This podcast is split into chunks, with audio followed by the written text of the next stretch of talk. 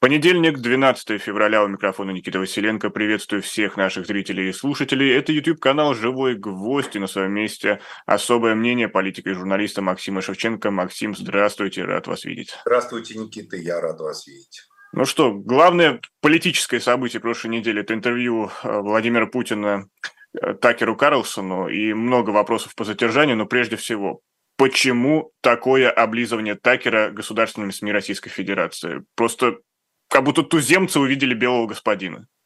Ну, есть и такой, конечно, момент, потому что это западничество, оно уже достало, оно что у консерваторов, что у либералов, что у правящей группы, что у оппозиционной, все смотрят на Запад, как говорится, в полуприседе. Но я еще могу понять Путина. Он вырос там среди Росси, Растрелли, Монферрана там, и каждый питерец как бы считает, что несет в себе такую частичку европейской культуры, такой, заглядывая сквозь это прорубленное Петром окно туда вот за эту Балтику, понимаете? Но, э, как говорится, остальные-то я не понимаю, что так прямо Запад, Запад, Запад. Это вот моя, на самом деле, единственная претензия, может быть, даже к этому интервью, потому что так-то мне его смысл абсолютно понятен, и содержание э, тоже я готов прокомментировать. Моя претензия такая, ну сколько можно уже приседать перед Западом, пытаться понравиться Западу и говорить Западу, что мы хорошие. Говорить принципе... там демократам, когда изображая из себя либералов, говорить консерваторам, изображая и себя традиционалистов, там э, и так далее, и так далее, и так далее. Да, есть такой момент. Есть такой момент – как бы, ну, так, собственно, весь мир себя ведет. Это Россия не эксклюзивно. Весь мир, на самом деле, сейчас, в 2024 году, выстраивает свою жизнь и политику под американские выборы. Наверное, единственная страна, которая это не делает, это Китай, который абсолютно самодостаточен и такой э, цивилизационной глыбой, таким айсбергом, который там состоит из дао и конфуцианской гармонии – значит, так возвышается там самодостаточно. А все остальное, все как бы пытается угадать, кто же Трамп или не Трамп. Я не уверен, что Байден, и, кстати, до конца не уверен, что Трамп еще, потому что там у него проблемы серьезные начались. Но в целом это вот так вот. А в России это приобретает определенно комический, ревизоровский характер. Мне рассказывали люди, что Такер совершенно офигевший от этого, потому что он, да, журналист, да, богатый человек, да, он из богатой семьи, там его посчитали деньги, у него там сотни миллионов на счетах, и гонорары у него огромные. Но он сидел в Four Seasons, таким, знаете ли, Хлестаковым, а к нему ходили вереницами российские всякие там чиновники, единоросы, депутаты Госдумы, сенаторы, буквально как в «Ревизоре». Ну, Абсолютно ну, гоголевский сюжет, тут я вот с вами полностью что не согласен. предлагали ему, как говорится, борзых щенков и все такое прочее. Но мне рассказывали смешные картинки, как он сидит такер так, а он слушает, и он потом же об этом книжку напишет. Вот как э, Хлестаков, только он не Хлестаков, он как бы реальный человек, но они принимают его за неизвестно кого там. Это же будущий вице-президент Трампа, скорее всего. А мы уже там с ним сфотографировались, познакомились там и так далее, и так далее, и так далее. И потом он же самим, самим беседовал на равных, сидел два с половиной часа Э, как бы цепенеют от этой мысли э, многие наши так называемые политики, э, в Госдуме особенно. Поэтому, да, вот в этой части это абсолютно гоголевщина и такой ревизор просто в чистом виде. Сюжет просто повторен в огромном масштабе. Но если рассматривать это вне контекста этого, то да, что такого? Сейчас как бы все, кто так или иначе завязан на систему доллара, все, кто завязан на американцев там. Но мы же э, боремся с гегемонией США. Мы хотим этот доллар, эту грязную бумажку заткнуть США, И это я борюсь, возможно, с гегемонией США. Но по телевизору говорят, что мы боремся вот э, Нет, каждый день. власть не борется, она борется, пытаясь угадать, демократы или республиканцы. Вот так это все выглядит. И интервью Путина так и выглядело, когда он говорил в каких-то моментах, что мы там, а вот они развалили советский, э, там Россия развалила Советский Союз, кстати, спасибо за это признание. Хватит уже обвинять Прибалтику, Грузию, Азербайджан и Среднюю Азию с Украины, как это всегда делали. Что, а мол, такие заявления не отпугнут сторонников Путина, таких э, крайних патриотов, что он да, сам признал это, это все? Наплевать на это и Путину, и, собственно говоря, всем остальным. Да и мне тоже на это наплевать. Не, ну вы же обратили внимание. Но, а как, ну, а я что, я так это и знал всегда. Для меня это никакая не новость. Для меня новость то, что это теперь официально признано. И поди теперь скажи, что это там кто-то другой развалил. Нет, не кто-то другой. Это Россия развалила. Более того, ну вот мы услышали чистосердечное признание. Он как часть системы тоже подписался. Мы, говорит, мы им верили. Мы так вам верили, товарищ Сталин, как, может быть, не верили себе, как пел Юса Лешковский. А тут, знаешь, они верили э, в честность западных этих э, вурдалаков, понимаете, которые там э, только еще к 91 году не до конца успели отмыться от э, вьетнамской крови и от всего остального, что они там делали. Так вот они им верили, вот эти вот партийные, комсомольские и, э, значит, и ПГУшные разные чины и видные – и их так обманули. Ну как же это так? Вот это, конечно, вот эта часть тоже гоголевская, на мой взгляд. Ну это, опять же, это получается, Путин расписался в собственной близорукости. Он же нет, все же, нет, он был в это время... Путин первый срок – это НАТО, Европа и все на свете. Нет, он был в это время замом Собчака, он был э, подполковником, он э, как раз э, там... Но он потом следовал этой политике. Первый срок путинский, вспомните, это прям братание с Западом, с НАТО, Нет, партнерство ради мира. Западом, это попытка выйти из вырваться из объятий демократов и созданных тут демократами семейных, э, Юмашева, там, значит, э, Дьяченко, всего это ельцинского окружения, Березовский, Ходорковский, вот все эти мешпухи, которые выросла на, в теснейших отношениях такими с глобалистскими демократами и выкачивание из России через их демократические глобалистские значит, ресурсы богатств, Советского Союза. Вот вырваться из этих объятий и закрепиться для своей как бы группы силовиков, патриотических силовиков, которые, естественно, э, чтобы как-то отличаться от своих оппонентов, стали представлять себя консервативными государственниками. Но ну, они возможно, они такими, возможно, они такими и являются. Поэтому Путин братался с Бушем конкретно только по одной причине, что Буш был врагом Клинтонов и всех этих демократов. Вот и все. А когда Обама стал побеждать, то у нас, как говорится, Медведева послали брататься с Обамой. С Обамой Путин особо так не братался, да и Обама с ним тоже, честно. Но ведь довольно удачно по, ли... по линии Ливии у нас было единое решение в ООН. То есть Россия Медведев, проигнорировала Медведев голосование. Был президентом в 2011 году был Дмитрий Медведев. Медведев, да, я и говорю, что братание да. прошло успешно. А премьер-министр Путин, как э, многим известно, и особенно глава Совбеза Патрушев эту линию, ну, современный глава Совбеза, э, эту линию Медведева не одобрили тогда. А, а ну, это те... было сделано, да, конечно, Ливия. Но не будем уходить от этого интервью. Это, это интервью, это в чистом виде послание Трампу, переданное через близкого к нему Такера Карлсона. И ну, все, давайте что... разделим. Мне ведь не только Трампу, и в принципе западная аудитория. Нет, никаким, только Трампу. в принципе. Нет, не в принципе. Конкретно Трампу. Конкретно Трампу, это конкретно, на мой взгляд, озвученное на весь мир очень мощно, очень авторитетно, очень серьезное предложение о партнерстве и о союзе. Там есть несколько просто кусков содержательных. Хорошо, но вот тогда я не понимаю, зачем кусок этот Трампу получасовая лекция про Давайте историю Руси, России, Украины. Объясняю, объясняю. Сказать, что, дорогой Трамп, вот это старый спор славян между собой, это такие запутанные, э, понимаете ли, коллизии, восходящие к какому-то скандинаву Рюрику полумифическому, в котором сомневались там в его скандинавском происхождении многие, но это не важно. Путин пересказал классическую, самую примитивную По Карамзину. Карамзина, да, который оправдывал господство немецкой династии Готтерб-Голштинов над э, славянами, тюрками и финно-уграми, то есть над русскими, над Россией.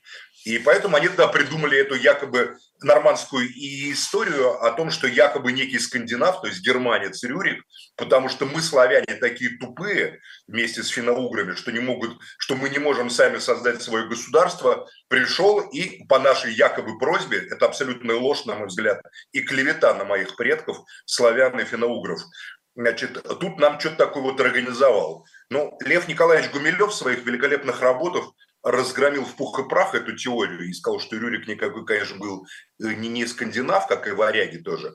Ну, в общем, не будем углубляться. Вот это все было рассказано сознательно, специально для того, чтобы Трамп э, понял, э, что это такая запутанная история, что в ней, что это такая принципиальная, как бы коренная тема для России, и что для России это не просто какая-то возникшая там вчера на развалинах Советского Союза сюжетная линия. Ну, что, хорошо, мол, а если Трамп не придет к власти, то это же бессмысленно все было, все это, а это да, озвучивать. Да, да, тогда, как говорится, будет серьезная проблема. Но так же было и в 2016 году. Вся московская и вся эта московский, весь московский политический бомонд, единоросский, я помню это по Первому каналу, там, по всем другим, все ориентировались на победу Хиллари Клинтон. Вот все. Я думаю, даже Кириенко возглавил внутреннюю политику, потому что верили в то, что победит Хиллари Клинтон, поскольку Кириенко заведовал Росатомом, а Хиллари курировала по линии Госдепартамента атомную тему, и у них были тесные и достаточно плотные контакты с Хиллари Клинтон, с Сергеем Владимировичем Киренко по разным межатомным значит, диалогам. И поэтому в 2016 году никто не верил, что Трамп победил, победит, кроме некоторых. Я лично верил, что он победит. И даже участвовал в ночи выборов, такой специальный там в Потаповском переулке, где как бы мы Э, с восторгом смотрели, как, значит, все надежды московской этой самой Гоголевщины э, проваливаются и побеждает Трамп.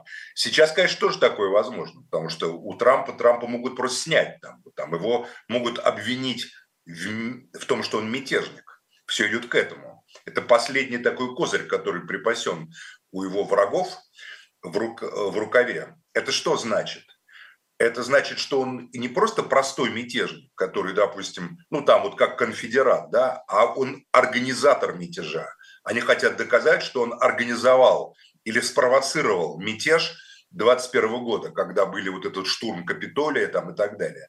А такой человек по американским законам не может возглавлять никакие политические э, должности, тем более должность президента.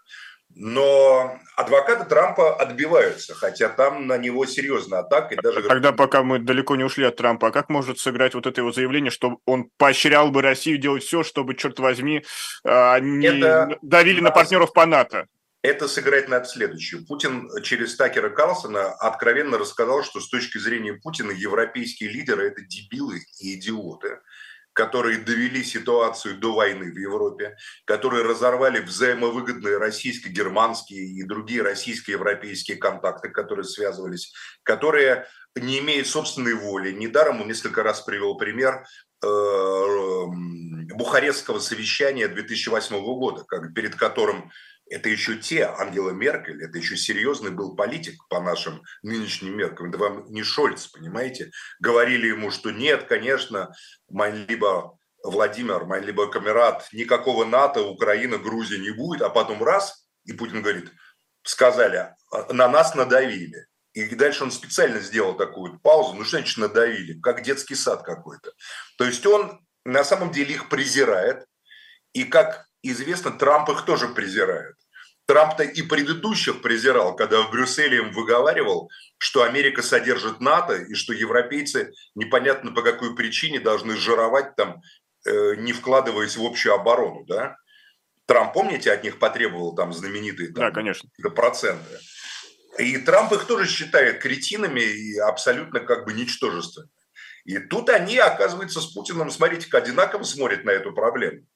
А, кроме этого, выясняется, что вот эти ничтожества при э, попустительстве ненавидимого Трампом Байдена и его администрации раскручивали конфликт с Украиной, когда на всех этапах, рассказывает Владимир Владимирович Путин, этот конфликт можно было прекратить. На этапе э, подписания соглашений значит, в феврале 2014 года когда Янукович подписал с Яценюком, Тигнебоком и Кличко соглашение, которое было завизировано значит, французам, немцам и полякам, Квасневским, по-моему, а Владимир Лукин отказался под, поставить там соглашение в последний момент, свою подпись, чтобы не нести за это ответственность. И правильно сделал, на мой взгляд, потому что это была разводка абсолютно. И как выяснилось, да, это была разводка, потому что эта бумажка оказалась не более важной, несмотря на подписи высоких европейских политиков, чем туалетный Это говорит об уровне поддержки той власти в Украине, которая была, Нет, о уровне поддержки Януковича, он не контролировал это говорит, ничего. Это говорит об уровне политического самосознания тех европейских дебилов, которые это подписывают, а потом делают вид, что ничего не подписывали. Вот о чем это говорит а не об уровне. Там Украина, она бурлила. Но если вы беретесь подписывать важный документ об урегулировании политической ситуации, важнейший документ, который, если бы соблюдался, не было бы гражданской ну, войны. по сути, коммунике был, это не было документом обязывающим. Это был документ, это был не коммунике, это был договор между оппозицией и президентом Януковичем, в котором они выступили свидетелями. Это первая была возможность упущенная. Вторая упущенная возможность – это, э, значит, 2014 э, год, Минские соглашения, которые Россия готовила, была готова соблюдать, и которые он говорит, они вообще не были готовы. И Ангела Меркель сказала, что мы с самого начала не хотели соблюдать. Третий – это он тут, на мой взгляд, зря стал пиарить диск Жакея Арахамию, потому что не уровень президента России какого-то Арахамию поминать там, да. Ну, он как бы подчеркивал, что вот стамбульские соглашения тоже были выкинуты. И это он как бы набрасывает Трампу-то аргументы, понимаете, по большому счету. Поэтому Трамп относится, да, к европейским политическим лидерам современным как к ничтожеству. Но мы должны помнить, что именно Трамп поставлял джавелины Украине. Не администрация Байдена, а администрация Трампа. Джавелины, которые использовались для обороны в первые месяцы войны поставлял и поставлял джавелины. Эти джавелины могли и не сработать. Никакого, никакого наступления 24 февраля могло и не быть. Если бы на самом деле Минские соглашения стали всеми соблюдаться, и все э, так называемые весомые силы Запада, там, Америка, Россия вместе взялись бы за реализацию Минских соглашений, плохие они или хорошие, но явно они были лучше, чем то, что сейчас происходит, понимаете? Вот сто процентов, они как тот самый плохой мир, лучше вот этой вот хорошей специальной военной операции, которую уже полмиллиона человек унесла с обеих сторон, а кто-то говорит, что и побольше. Ну, давайте перейдем к другим аспектам разговора. Например, э, еще один исторический аспект – это про то, что Владимир Путин использовал пример Германии и Польши 1939 года, про то, что Гер... Э, Польша отказалась выполнять требования Германии по поводу Данцигского коридора, Польша заигралась, и это вот говоря западным языком, некий victim blaming. Я даже не говорю про содержание, а про то, что он использует такой Ничего маневр. подобного. Вы просто не знаете историографию западную. Английская историография, вот официальная история Второй мировой войны, и многие крупнейшие и историки просто стоят на том, что в марте 1939 года Чемберлен зачем-то дал Польше гарантии. Дал Польше гарантии, тем самым сорвав польско-германский То есть опять европейцы дебилы получаются. А, нет, а этот вопрос он до сих пор не изучен до конца. Почему дебилы? Это, наверное, было сделано специально, чтобы спровоцировать.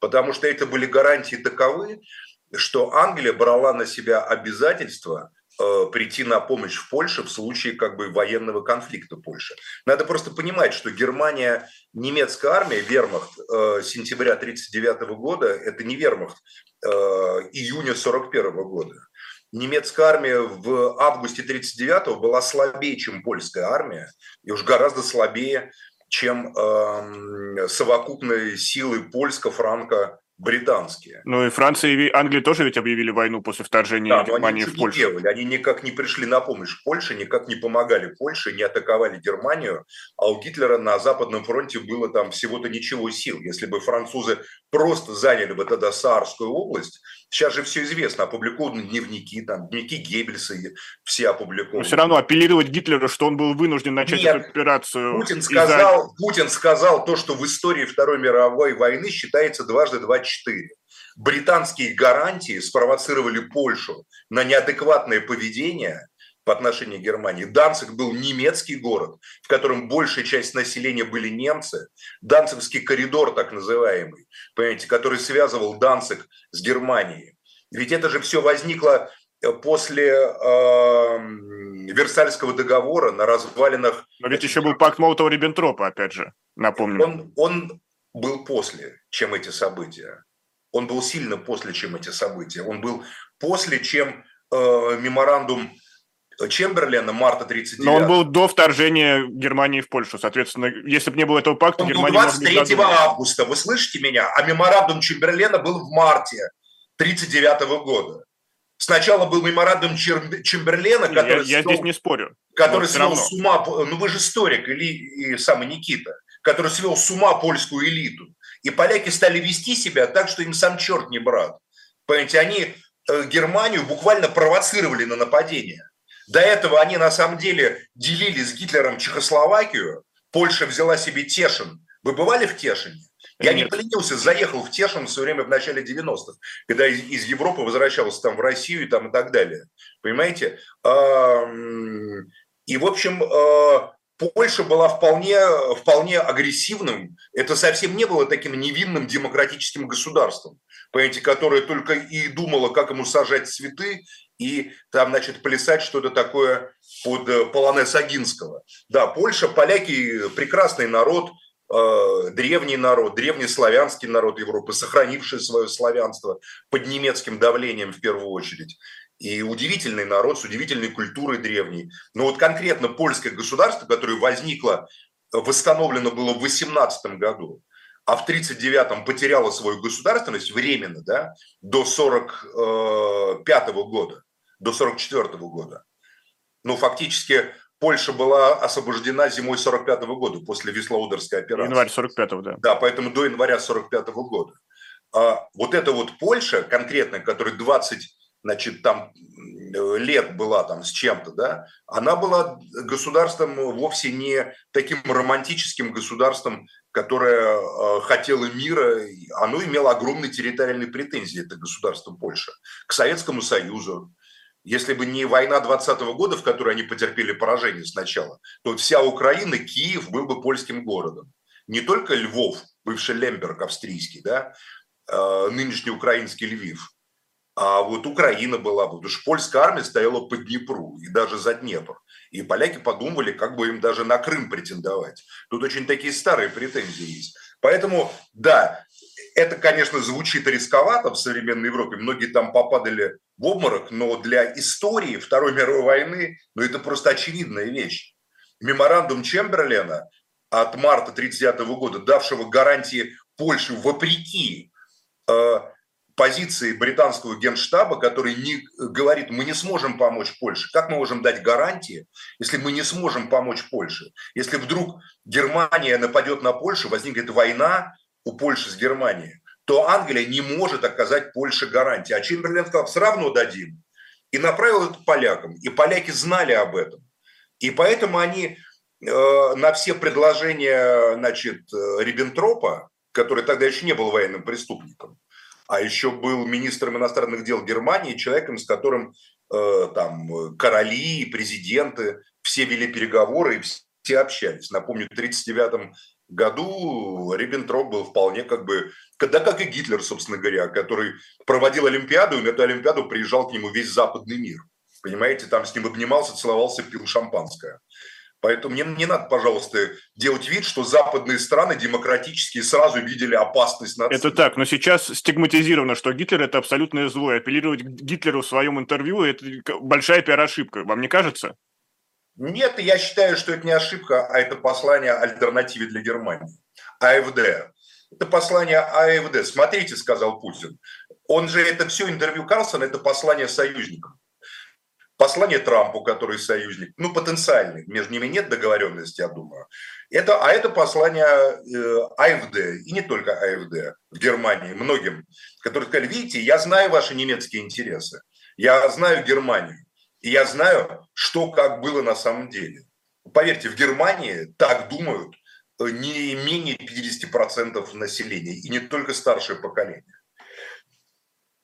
Хорошо, ладно, перейдем к другому сюжету. В конце Такер Карлсон очень настойчиво предлагал э, поменять, освободить э, Гершковича, журналиста американского, и Путин настойчиво продолжал говорить, что это шпион, который за дело был э, задержан, и напомнил, что у нас в том числе тоже есть один задержанный, в Германии как раз находится Вадим Красиков, который, по версии немцев, убил э, Хангашвили, э, террориста. И вот здесь этот сюжет все равно разве не дискредитирует Владимира Путина, потому что он приравнял, может, даже и шпиона, допустим, хотя сейчас презумпция невиновности вина не доказывает. Вообще это на этом уровне странно было. Такер четыре раза сказал только по одной причине, чтобы обелить себя перед своим э, журналистским э, цехом западным, американским. Смотрите, как я бился с Путиным за освобождение Гершковича. Я сделал все, что мог.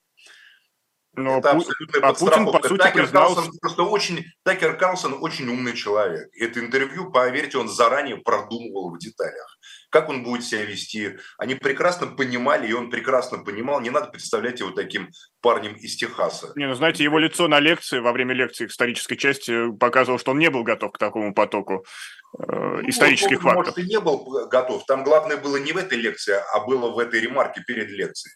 У нас тут что, ток-шоу, или будет серьезный разговор.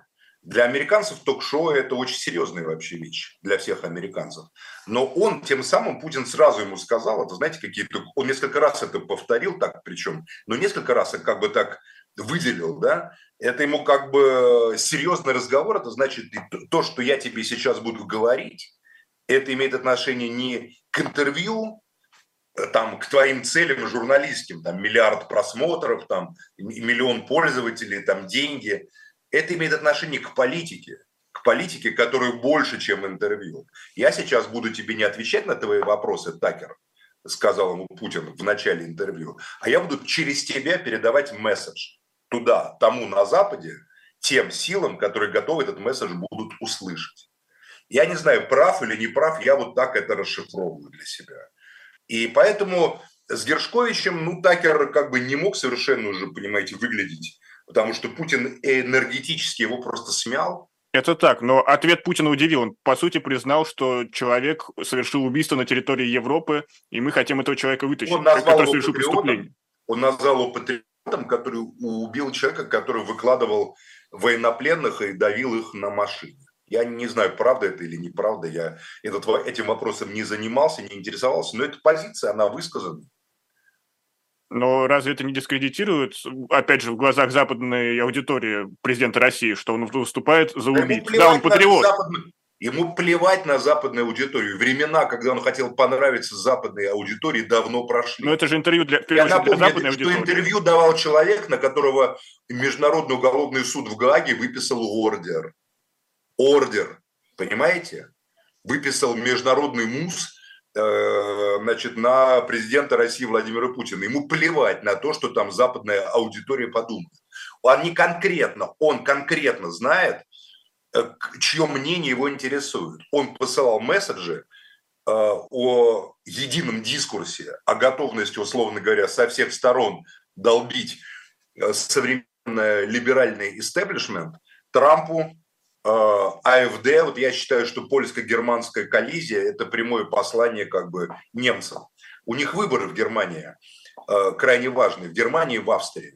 Этим летом и евроскептики, так называемые правые, не только правые, там партия Сары Вагенкнехт, БСВ, Бунд, Бунднис Сара Вагенкнехт, как она там называется, по-моему, они придумали новое название, она сразу сходу стартовала, 12% имеет популярности за счет самой Сары, которая вышла из Линкен,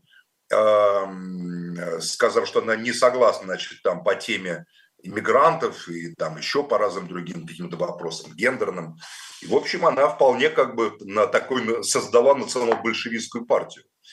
Это ей адресовано тоже, между прочим. То есть в Германии, поверьте, есть те политические силы, которые вполне э, сказали, ага, хорошо, опять-таки Гоголю, ага, сказали мы с Петром Ивановичем, понимаете, это вот как раз вот им все адресовано.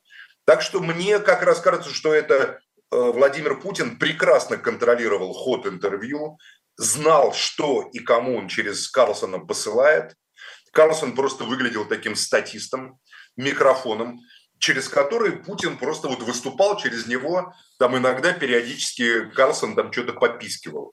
А Путин венграм послал, говорит, венгры там... То есть, резюмируя, Путин был убедителен, абсолютно убедителен в, своих, в своем повествовании. Это другой вопрос.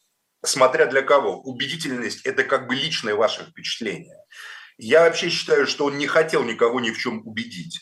Он хотел просто послать месседж. Каналы дипломатические закрыты, просто закрыты. Он не может позвонить Трампу. Представляете себе, вот в Америке звонок Путина Трампу, этот звонок перехватывается, и Трампа просто уничтожают после этого. Любой западный политик, которому Путин позвонит напрямую, оппозиционный, да, или кто-то из окружения Путина, Песков, например, этот звонок будет мгновенно перехвачен, опубликованы данные о таком звонке, и все, и политика, считайте, нет в современной политической жизни.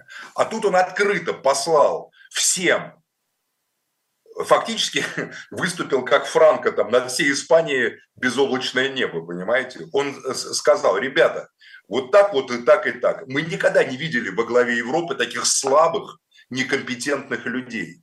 Другой возможности прийти к власти у вас просто не будет. Дерзайте, а я вас поддержу.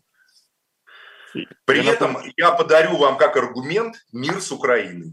Если вы будете бороться, то вы сможете сказать, как сказал упоминавшийся Чемберлен, он, правда, это неудачно сказал, я привез вам мир, сказал он, прилетев в Лондон из Мюнхена после раздела Чехословакии. В данном случае он сказал, то, ну, Путин сказал, вот если вы победите и сумеете закрепиться, то мы тогда нормально, как говорится, вы сможете своим избирателям сказать, что мы прекратили эту войну.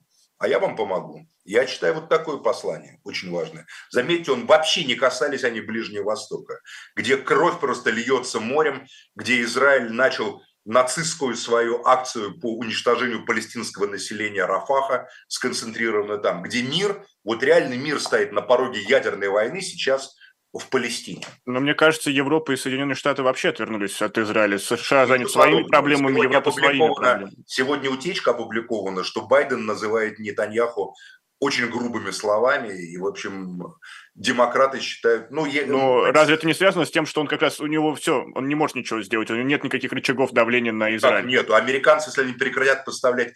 Израиль воюет американским оружием как и Украина. Вот Украине почему-то можно прекратить поставлять вооружение. И видите, сразу там Сырский, Залужный, Залужного уводят от эм, имиджа человека, который понес поражение, ставят Сырского, рожденного во Владимирской, значит, в селе Новинцы, это окрестности Владимира практически, понимаете?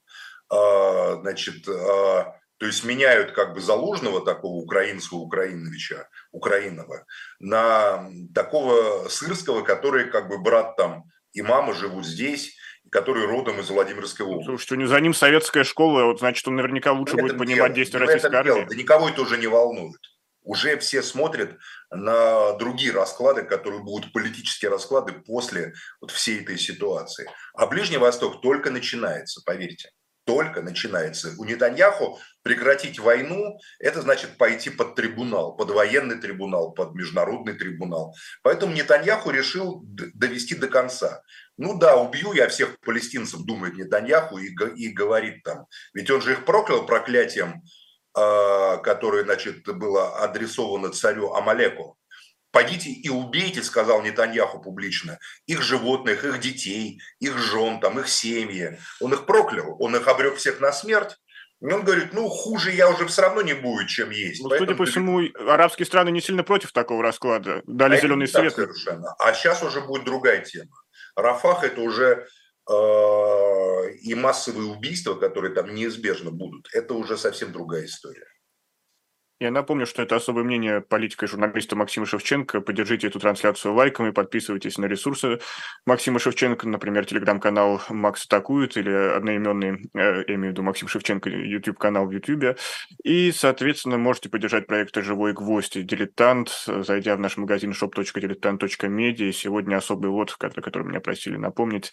Это книга «Воспоминания шпионки Марты Петерсон, вдова шпионка», о том, как она решила стать агентом ЦРУ и к чему все это это привело. Необычные приключения шпионский детектив самый настоящий, но это все реальная жизнь, и всячески рекомендую вам узнать биографию Марты Петерсон. Но мы двигаемся дальше, и а, сейчас появилось небольшой, появился небольшой опрос а, на сайте одного немецкого издания. Это данные экспертного доклада, подготовленные к началу Мюнхенской конференции по безопасности, которая проходит каждый год. И там сообщается следующее, что на Западе стали чуть меньше воспринимать Российскую Федерацию как угрозу. Например, в Германии э, гер... немецкие обычные бюргеры воспринимают Россию только на седьмом месте среди угроз. На первом месте, например, массовая миграция в результате войны, изменения климата, радикальный исламский терроризм, кибератаки. США Россия всего лишь четвертая угроза, э, выше Китай и тоже терроризм, кибератаки, поляризация общества. Америка чувствует, э, но при этом, например, в Великобритании и в Японии Россия угроза номер один по-прежнему. Но все равно градус как-то спадает. И, Максим, как вы считаете, с чем это связано?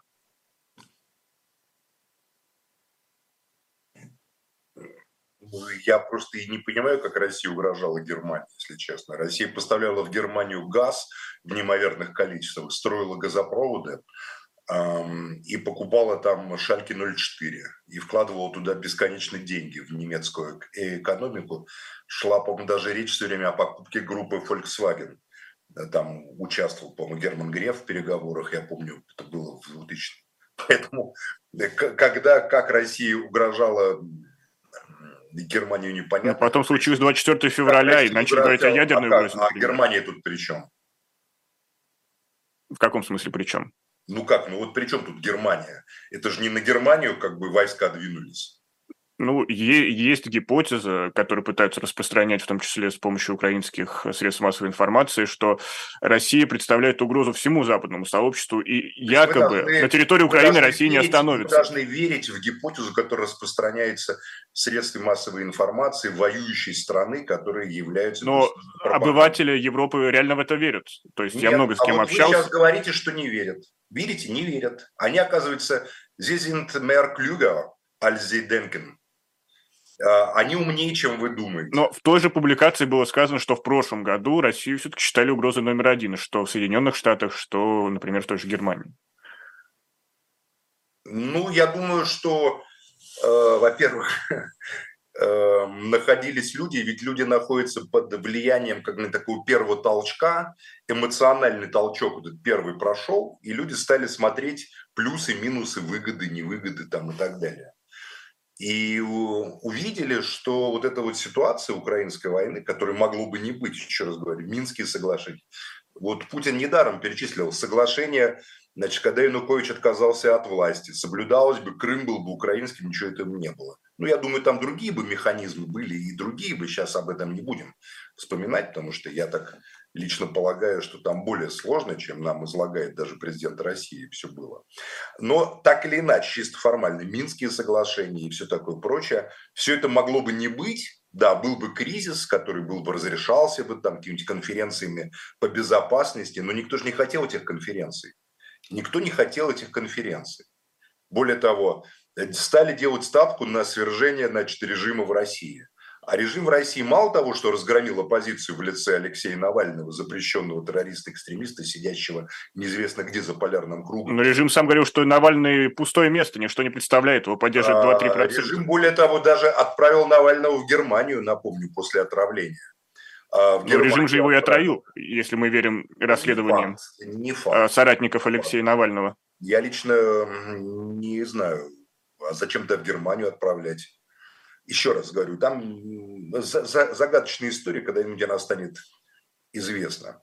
Ну, в общем, так или иначе не получилось как бы в России устроить никаких э, значит, бархатных революций, и э, одновременно не смогли создать никакие форматы мирных э, согласований спорных процессов в Европе. Поэтому привели к украинской трагедии и к, фактически к европейской войне. И вот сейчас у обывателя, очевидно, европейского, э, появились наконец-то вопросы к своим правителям. Ребята, а по-другому можно было? И тут как раз еще интервью Путина выходит, который рассказывает, что можно, оказывается, было и по-другому. И я думаю, что, конечно, да, немцы начинали, немцы же народ такой практически, да, они, может, романтики там загорают, хотя я не встречал немцев, которые загораются. Это не сербы вам. Сербов, которые загораются сразу, я встречал там, хоть отбавляй. Сербы сначала загораются, а потом сидят и уже мозгуют, что там там на пожарище, как правило. Но я их очень люблю, сербов, с ними у русского человека вот мгновенное как бы такой... В Европе сербов встречаю, сразу мы с ним там начинаем разговаривать по душам и так далее. А немцы, наоборот, они вроде как всегда рациональные, но они, но, но, но они такие в стиле как бы что не вышло. Знаете, вот немец, он э, всегда как бы думает, ага, так, я, das ist gut, aber es geht nicht immer gut. Это хорошо, но, но не всегда может быть хорошо. Это вот классический немецкий взгляд на жизнь. И поэтому а я вообще думаю, что немцев просто обманывали, дурили. А сейчас они, э, как народ все-таки рациональный, стали думать, так, что у нас, газа нету, газовых потоков нету, газ мы покупаем в три дорого, энергию закупаем у Франции, став фактически, становясь французским сателлитом, атомная энергия Франции продается Германии, а должны еще вооружать Украину в безнадежной войне, которая неизвестно сколько продлится, да, и годами могут тянуться эти десятки миллиардов ухать туда, в Украину. Да ну, еще... разве будет готов налогоплательщик европейский, неважно, немец, не немец, э, за это все платить? Нет, конечно. Вот именно поэтому они осознали, ба, так Россия так на седьмом месте как угроза, а может даже вообще не угроза. Вот и все. Поэтому я вообще думаю, что Э, большие перемены могут быть, не факт, что они будут. Не факт. Все очень зависит сильно от Америки.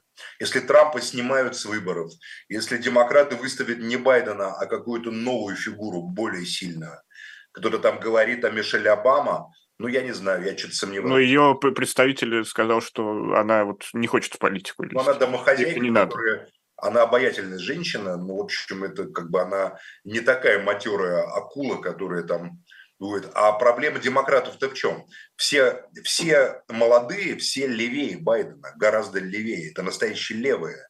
И если они будут, Байден это как бы такой еще правый центрист в демократической партии.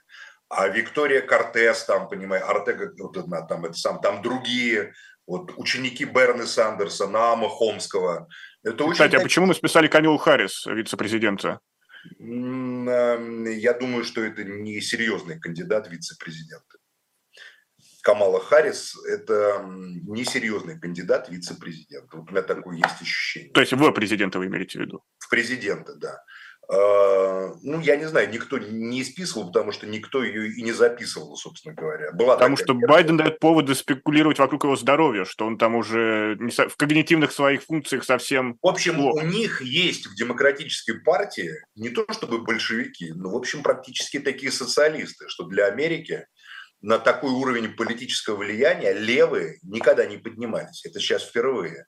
И вот если уж есть в Америке реальный внутренний конфликт, плюс – один мудрый человек, я вот читаю канал Малика Дудакова постоянно, очень хороший канал по Америке, самый лучший, на мой взгляд, молодой специалист, просто вот всем рекомендую искренне.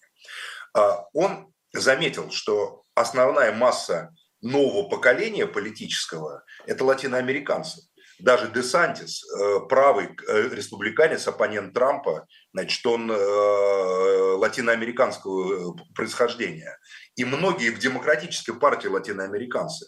Вот эта эпоха доминирования ОСПов или германского происхождения политиков типа Эйзенхауэра там, да, или ирландцев, она как бы уходит в прошлое.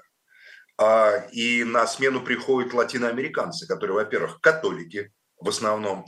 Во-вторых, испаноязычные. А как ты видишь, что вот католики, они же должны быть консерваторы, а это левеет, получается? Нет, они никому ничего не должны, вы просто не в курсе. Латинская Америка – это теология освобождения, это друзья Че Гевары и Фиделя Кастро. В Латинской Америке как опус Деи, такой крайне правый, такой фашистский есть орден, а было движение, правда, его Ватикан осудил, но оно никуда не делось. Прочитайте генерала песчаных карьеров, по-моему, книга называется по-другому, Жоржа Амадо. Там теология освобождения детально описывается, великий роман, и рекомендую прочитать. А, католицизм в Латинской Америке – это католицизм левый по преимуществу. Там были священники, которые с автоматами в руках – и с томиком, с Евангелием, и с томиком Мао Цзэдуна или Сталина в разных карманах, понимаете, в джунглях с партизанами сидели в Колумбии. Ну, кстати, Милей называл Папу Римского нынешнего марксистом или вот как- как-то так. А я этого придурка вообще обсуждать не хочу даже. Пусть он идет и... Как, каково из? стену плача этот ублюдок конченый, этот Хавьер Милей, для Милей. меня это не человек, я даже не хочу про него ничего говорить, это просто животное какое-то. Пусть вот он там катится, врет, э, изображает дикую клоунаду. Вот все, Чем же он вас так ошарашил? Я прям первый раз... Не ошарашил меня, он, он э, мне просто физически омерзителен. Просто вот омерзителен, понимаете? Мерзкое, мерзкое животное. А, и, в общем, а Аргентина – страна Картасара, Борхеса, Че Гевары, Перона, э, Эвита Перон, великих по-настоящему людей, мыслителей, да и многих других. Родина танго могла бы что-нибудь другое родить, но, очевидно, падение уже такое, там, интеллектуальное и моральное, что вот такое вот существо может вылезти и, как говорится, изображать из себя что-то реальное. Я, это за рамками обсуждения, хорошо? С его Фолклендской войной – что он сначала он папу Франциска называет левым каким-то там и его оскорбляет, завтра он целуется, его рыдание около стены плача, это все, это все и клоунада делается для того, чтобы на его фоне не видеть Лулу, реального лидера мирового масштаба во главе Бразилии, не, не видеть Венесуэлу, как Венесуэла сейчас заберет себе Гаяну с крупнейшими нефтяными месторождениями, ну и много чего другого. Это такой туман идиотизма. А, организация американских государств даст? на Латинскую Америку, чтобы дискредитировать Латинскую Америку, на мой взгляд. А вот вы Венесуэлу упомянули. А... Давайте вернемся к Соединенным Штатам. Вот это новое поколение латиноамериканцев – это очень серьезная сила. Она есть и у республиканцев, но у демократов она представлена гораздо компактно и гораздо сильнее. И в основном это левые, да, это люди, которые выросли на сочетании идеи отцов-основателей американских свобод и, не побоюсь этого слова, там, идеалов – мексиканских социалистов, кубинских социалистов, что Латинская Америка – это континент крайностей. Либералы там как-то не заживаются, а вот там либо Пиночеты, либо Альенды, понимаете, такие вот ребята. И вот это все идет в Соединенные Штаты. Поэтому в следующие 10, 15, 20 лет, я думаю, в США будет очень интересные тенденции. А почему процесс миграции так важен для республиканцев? Потому что мигранты – это латиносы в основном. Мигранты это латиносы. Они боятся, что это усиление демократов конечно, произойдет, им конечно, раздадут паспорта. Америка, тут, тут есть абсурдный парадокс, ведь Америка это страна, созданная за счет миграции.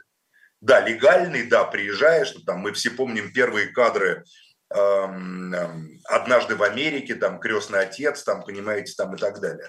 Все практически приезжие. Те, кто не был приезжими, те практически уничтожены, выбиты и в общем, это значит, а, американцы коренные, то есть индейцы, как их называют, это осколки и остатки тех 20-30 миллионов, которые когда-то жили на момент до прихода белых.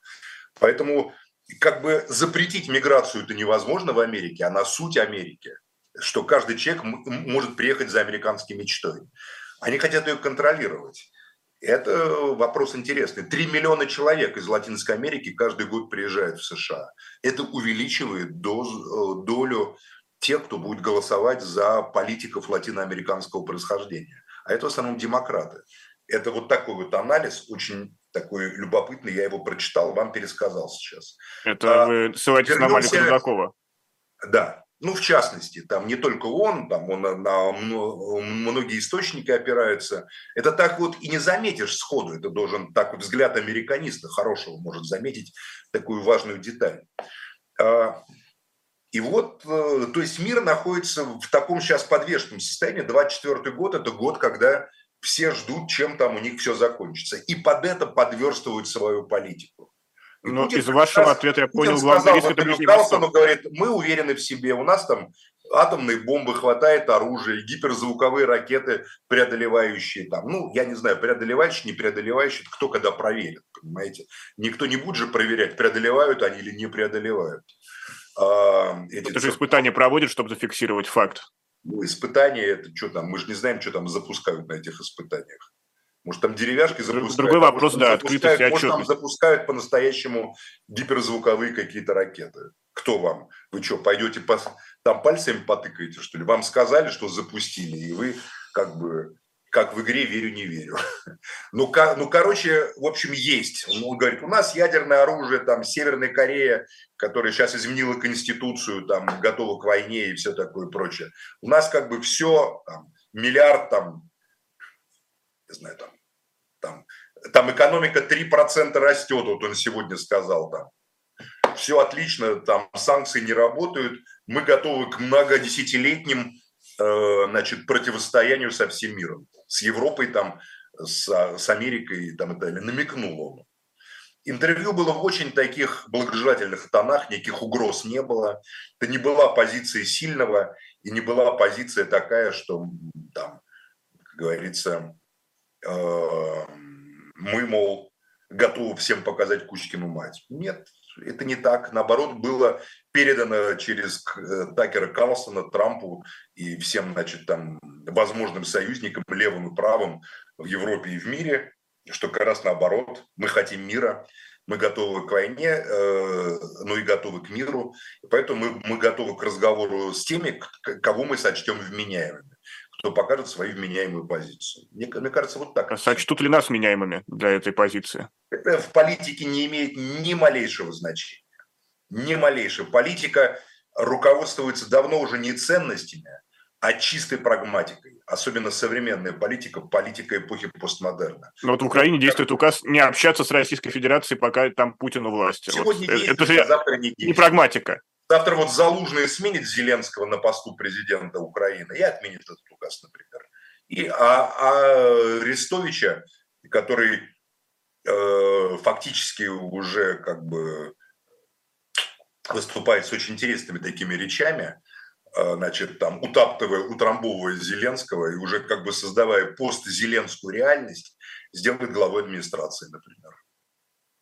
А почему То нет? есть понимаю, что в Европе, в США треки развития, куда пойдут, понятно, вариативность. А вот главная проблема нас может и ждать со стороны... В Европе, США, и еще раз, Никит, как, как будто вы не слышите, что я им говорю. Проблема в том, что как раз непонятно, куда пойдут треки в США, и это создает хаос по всему миру. Именно поэтому Нетаньяху сходит с ума, пытаясь завершить для себя хоть какой-то вопрос решить до конца, допустим, уничтожение, истребление палестинцев. Он готов их всех убить, Нетаньяху. Эти все его там выведем из Рафаха, сотни тысяч, это все как бы для отвода глаз. Он же проклят проклятием Амалека, еще раз говорю. Поэтому Не, ну, он смотрите... их, их всех убить, и он действует по принципу. Я их всех убью, а дальше, ну кто мне, еврею, как говорится, сделает замечание? Ну вот у меня как раз вопрос. 7 октября на стол выложу, и там Освенцем с Дахау припомню, и много чего другое. А в других частях света сейчас идет везде беспредел. По всей территории земного шара идет беспредел. Единственная страна, которая стабильно стоит, как вот глыба, это Китайская Народная Республика. Вот, вот это удивительный только... фактор, но китайцы, они стоят очень так сильно, весомо. Вот там конфуцианство с марксизмом – это вот могучая связь, надо с марксизмом как раз отлично сочетается, тем более, что, эм, как говорится, диалектика в Китае, она другая. У нас совсем немного времени. Вот хотел по Нетаньяху уточнить. Вот э, все там, да, по палки на Нетаньяху, бра... Э, в общем, бьют с Нетаньяху, что он такой гад секой, но э, ведь арабские страны ничего не делают, чтобы защитить да, э, Палестину. На арабские страны. Я считаю, Россия должна выгнать эту наглую послиху Израиля, которая позволила себе поучать МИД Российской Федерации в интервью коммерсанту, на что там ей так очень робко ответили, понимаете, каким-то меморандумом. Просто взять ее, вызвать, вручить ей ноту и вышвырнуть ее из России, разорвать дипотношения с Израилем, отменить так называемое двойное гражданство с Израилем, понимаете, абсолютно преступное по нынешним временам и э, призвать к расследованию массовых убийств. вы же понимаете, что это никогда не произойдет. А я не уверен, что никогда. Никогда не говори никогда. Я Российско-израильские элиты, они же очень Я сильно уверен, что это связаны. произойдет. Я уверен, что это произойдет при нашей с вами жизни, Никита. Вот увидите. Прям. Потому что поддерживать дипотношения с нацистским государством, на мой взгляд, это абсолютно невозможно просто закрывать глаза на массовые убийства, на истребление, на геноцид и на этнические чистки. Но сейчас у нас, э, если верить, опять же, государственной пропаганде, нацистское государство другое, не то, о котором вы говорите. Они друг друга стоят. Ну, и все, все, и все равно, куда смотрят арабские страны. А даже я дело считаю, не по крови, дело по вере, я потому считаю, что Палестине мусульмане, считаю, и там считаю, мусульманские страны рядом. Я считаю, что в Израиле полно разумных людей. Я знаю, что еврейская культура – это культура древняя, и, э, в общем, гуманистическая, развившаяся, ну, все средневековые культуры были жестокие, но в процессе эволюции культурной они развились в гуманистические достаточно такие культурные вселенные.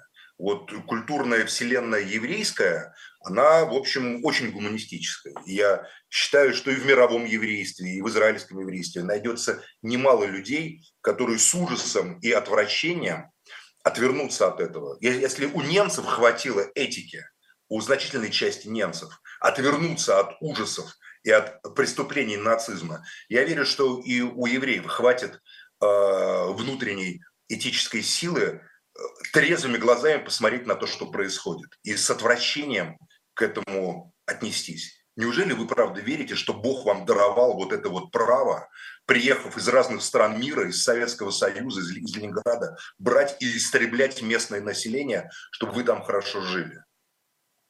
Если вы в это верите, мне вас очень жаль. К сожалению, много плохих вещей было сотворено с упованием на Бога, но это уже вопросы истории, о которых мы можем поговорить в другой программе. Сейчас это не вопрос я... истории, это вопрос современной истории. Я требую, чтобы Россия разорвала отношения с Израилем и отказалась от двойного гражданства. Особ, особое мнение политика и журналиста Максима Шевченко. Спасибо всем, кто был сегодня с нами. Спасибо, Максим, и до новых встреч. Берегите себя и своих близких. До свидания.